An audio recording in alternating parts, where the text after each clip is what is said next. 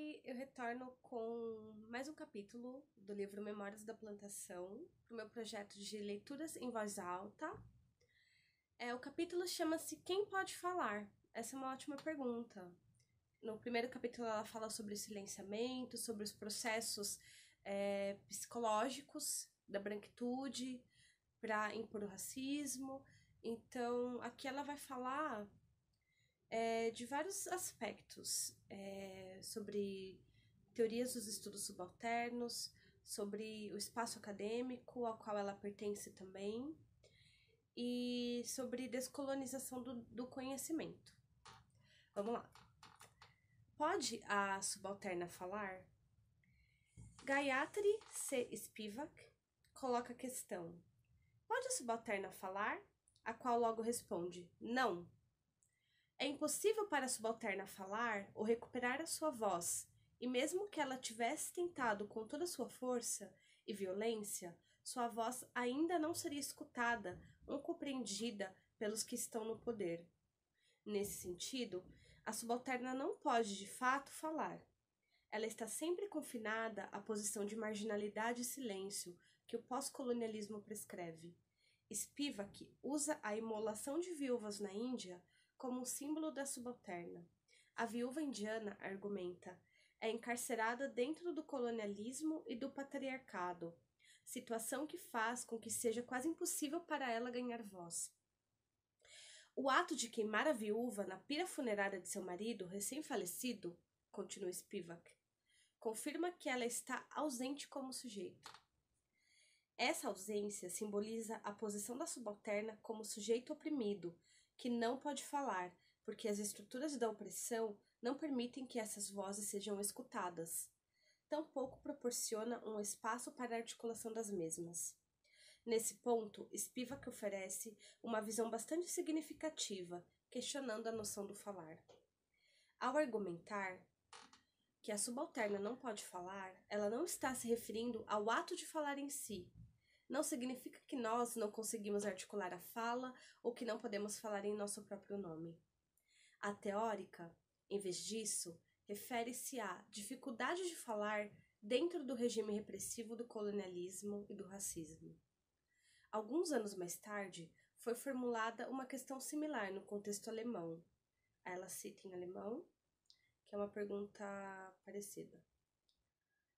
O posicionamento de Spivak acerca da subalterna silenciosa é, entretanto, problemático ser visto como uma afirmação absoluta sobre as relações coloniais, porque sustenta a ideia de que o sujeito negro não tem capacidade de questionar e combater discursos coloniais. Esse posicionamento, argumenta Benita Parry, delibera surdez para a voz nativa, onde ela pode ser ouvida e atribui um poder absoluto ao discurso dominante branco.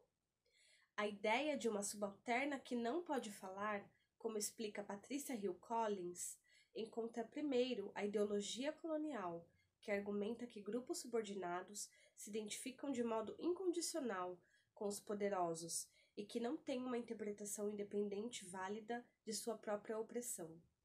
E, portanto, não podem falar em segundo lugar, a ideia de uma subalterna silenciosa pode também implicar a alegação colonial de que grupos subalternos são menos humanos do que os seus opressores e são, por isso, menos capazes de falar em seus próprios nomes.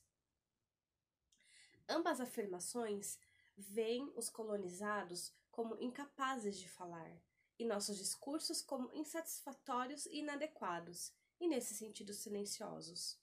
Elas também vão ao encontro da sugestão comum de que grupos oprimidos carecem de motivação para o ativismo político, por conta de uma consciência falha ou insuficiente de sua própria subordinação.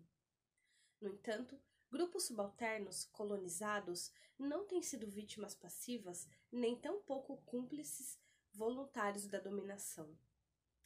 É desnecessário escolher entre os posicionamentos se se pode falar ou não. No entanto, Spivak alerta as os críticos críticas pós-coloniais contra a romantização dos sujeitos resistentes. Ela leva a sério o desejo de intelectuais pós-coloniais de enfatizar a opressão e viabilizar as perspectivas dos grupos oprimidos. Não obstante, seu objetivo é desafiar a simples suposição de que podemos recuperar o ponto de vista da subalterna. A própria ausência no centro da voz da colonizada do colonizado pode ser lida como emblemática da dificuldade de recuperar tal voz, como e como a confirmação de que não há espaço onde colonizados possam falar. É, eu vou só dar a introdução do próximo item, aí eu vou parar. Conhecimento e o mito universal. Todo semestre, logo no primeiro dia de meu seminário, faço algumas perguntas à turma, para lhes oferecer uma noção de como o conhecimento e o poder racial se entrelaçam. Primeiro, nós contamos quantas pessoas há na sala. Então, começo fazendo perguntas muito simples. O que foi a Conferência de Berlim em 1884-85? Quais países africanos foram colonizados pela Alemanha? Quantos anos durou a colonização alemã no continente africano? E concluo com perguntas mais específicas. Quem foi a Rainha Zinga? E que papel ela teve na luta contra a colonização europeia? Quem escreveu Pele Negra, Máscaras Brancas? Quem foi Mei Ain?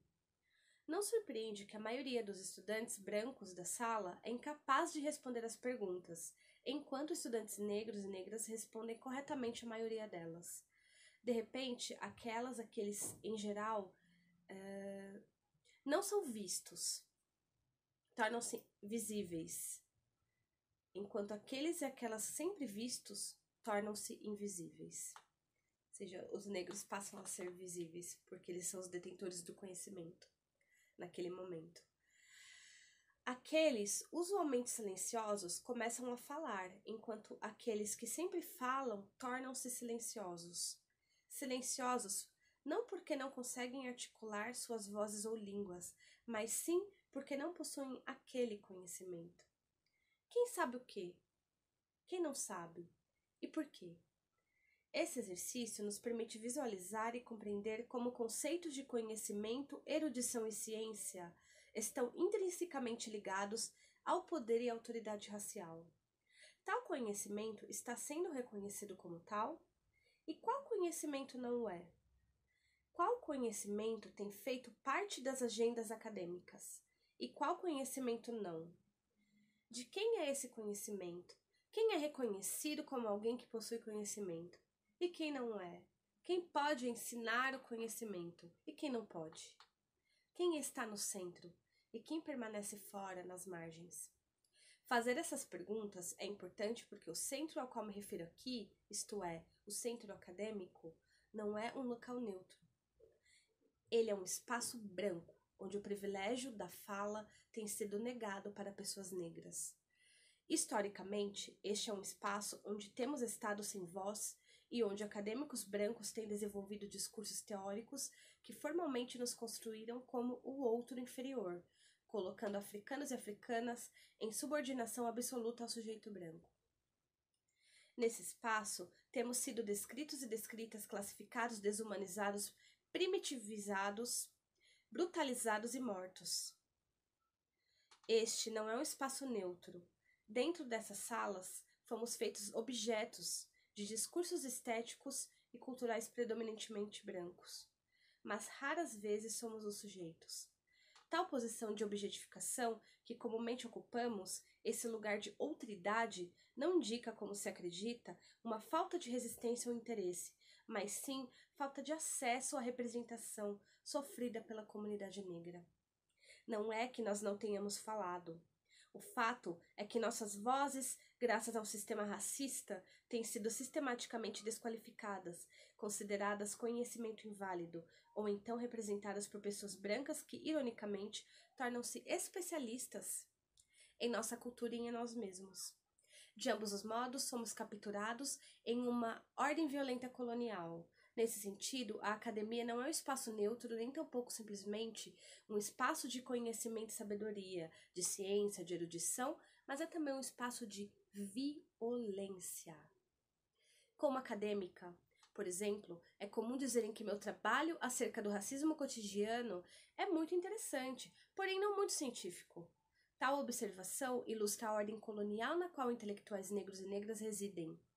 Você tem uma perspectiva demasiado subjetiva, muito pessoal, muito emocional, muito específica. Esses são fatos objetivos? Tais comentários funcionam como uma máscara que silencia nossas vozes assim que falamos. Elas permitem que o sujeito branco posicione nossos discursos de volta nas margens, como conhecimento desviante, enquanto seus discursos se conservam no centro como a norma. Quando eles e elas falam, é científico. Quando nós falamos, é acientífico. Vou parar por aqui e vou gravar a sequência.